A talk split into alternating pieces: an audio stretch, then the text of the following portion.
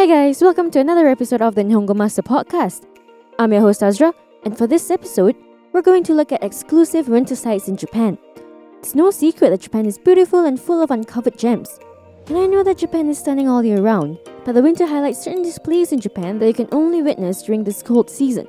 I should add this at the start that some of them do require a bit of travel, but trust me when I say they're worth the journey. I've personally been to some of them, and they're truly one of a kind experiences that I wouldn't trade it for the world. So if you trust me and you want to make your own Japanese winter trip a magical one, stick around. We'll look at three of the best winter places you should go to in Japan. The first on the list of where to go during winter in Japan has got to be Nagano. Remember Nagano? I mentioned it in our season 9 episode 3, where we talked about a few good locations for winter sports. Let me tell you, this is one of my favorite cities. It's only a two hour train ride from Tokyo city center, but you get the right amount of escape without sacrificing too much convenience. Nagano's ski resorts are just as exciting as Hokkaido's. And the one thing that Nagano has that Hokkaido doesn't is the monkeys.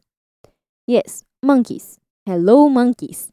Monkey in Japanese is saru. You can find wild Japanese macaques chilling in their very own onsen.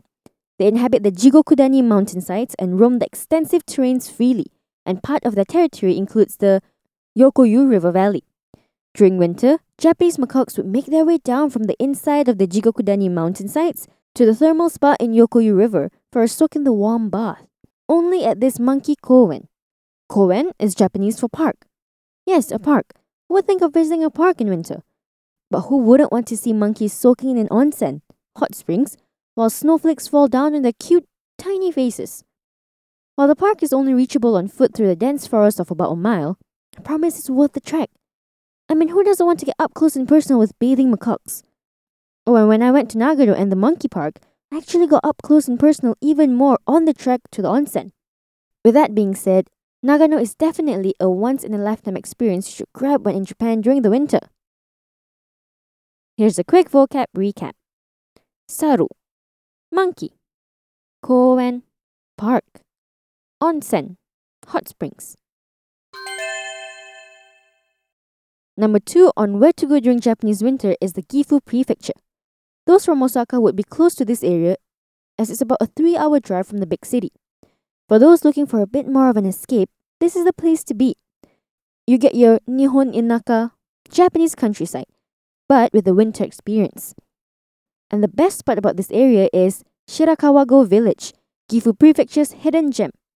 This is especially perfect for those itching for an adventure. While beautiful all year round, this designated UNESCO World Heritage Site is especially stunning in winter. The Mura village is pretty amazing, with its conservation of the unique architecture of the houses. Some of these houses have steeply sloping roofs, constructed without nails, that enables them to cope structurally with the heavy wind snowfalls. The most popular village, Ogimachi, has the biggest and most number of traditional farmhouses dating back over 200 years ago. This area transforms into a Japanese winter wonderland in mid December when snowfalls begin and the Gashozukuri farmhouses take on a snow covered, picture perfect look. Oh, and there are also illumination events that light up the entire village. It's like a scene in the movies, I promise you that much. Make sure to make advance bookings because it's so popular. Here's a tip if you're planning on going to Shirakawa-go, properly plan your trips. This is one of the few touristy spots that aren't as accessible by train. Buses are the way to go, and these buses don't come around as often. Oh, and also pack warm.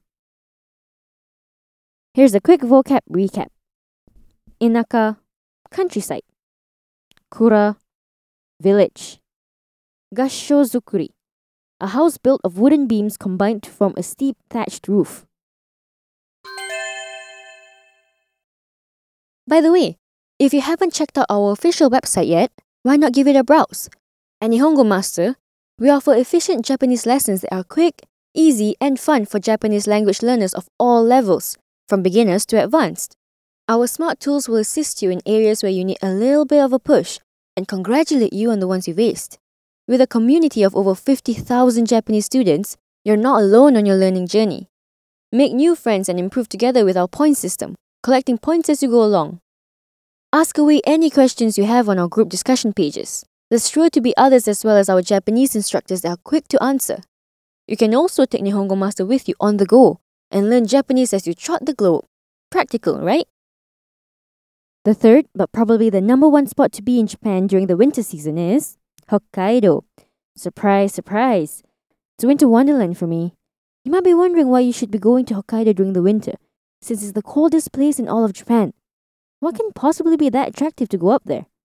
Let me tell you, the Japanese make the best out of any situation, including cold, snowy winters. First of all, Hokkaido cities go all out during this time of the year to host Matsuri, festivals. You'll get to witness everything from ice sculptures to fireworks and winter special performances.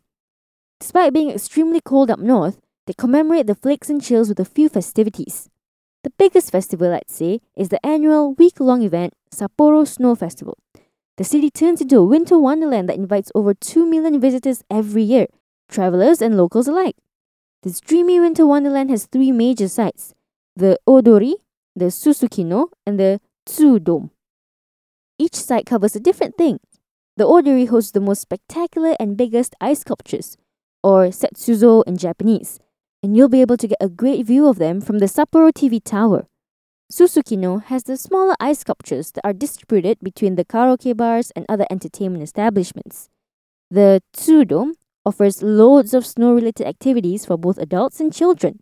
Festivals aren't the only thing in Hokkaido during winter. Let me ask you have you ever seen the sky on the ground?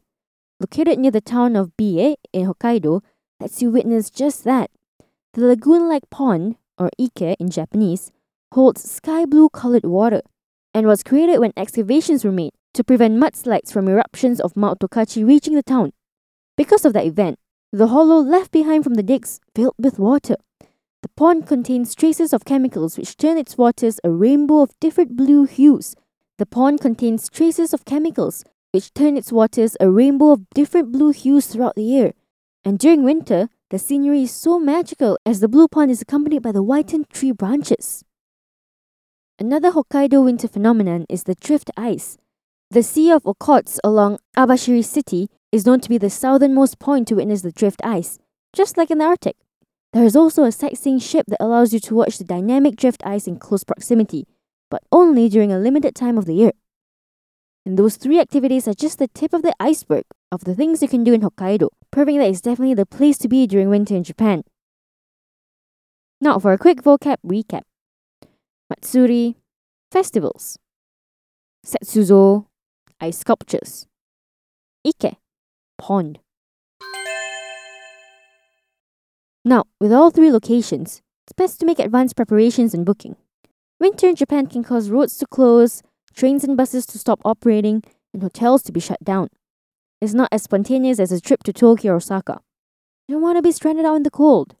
You want to have fun in Japanese winter. Don't say we didn't keep you in the loop. Now, which of the three locations would you go? Tell us your thoughts by commenting on our social media platforms. You can find us on Twitter, Facebook, and Instagram. Also, head over to Nihongo Master blog if you're interested in reading up on topics like these some more. And if you're keen on picking up some more Japanese for yourself, pop onto our official website, nihongomaster.com, to learn more. While you're at it, why not get yourself a subscription? Get a head start in your Nihongo journey with Nihongo Master. Thank you so much for listening in. Join me in the next one, where I'll be walking you down the avenue of Japan's rich winter culture. Mata ne!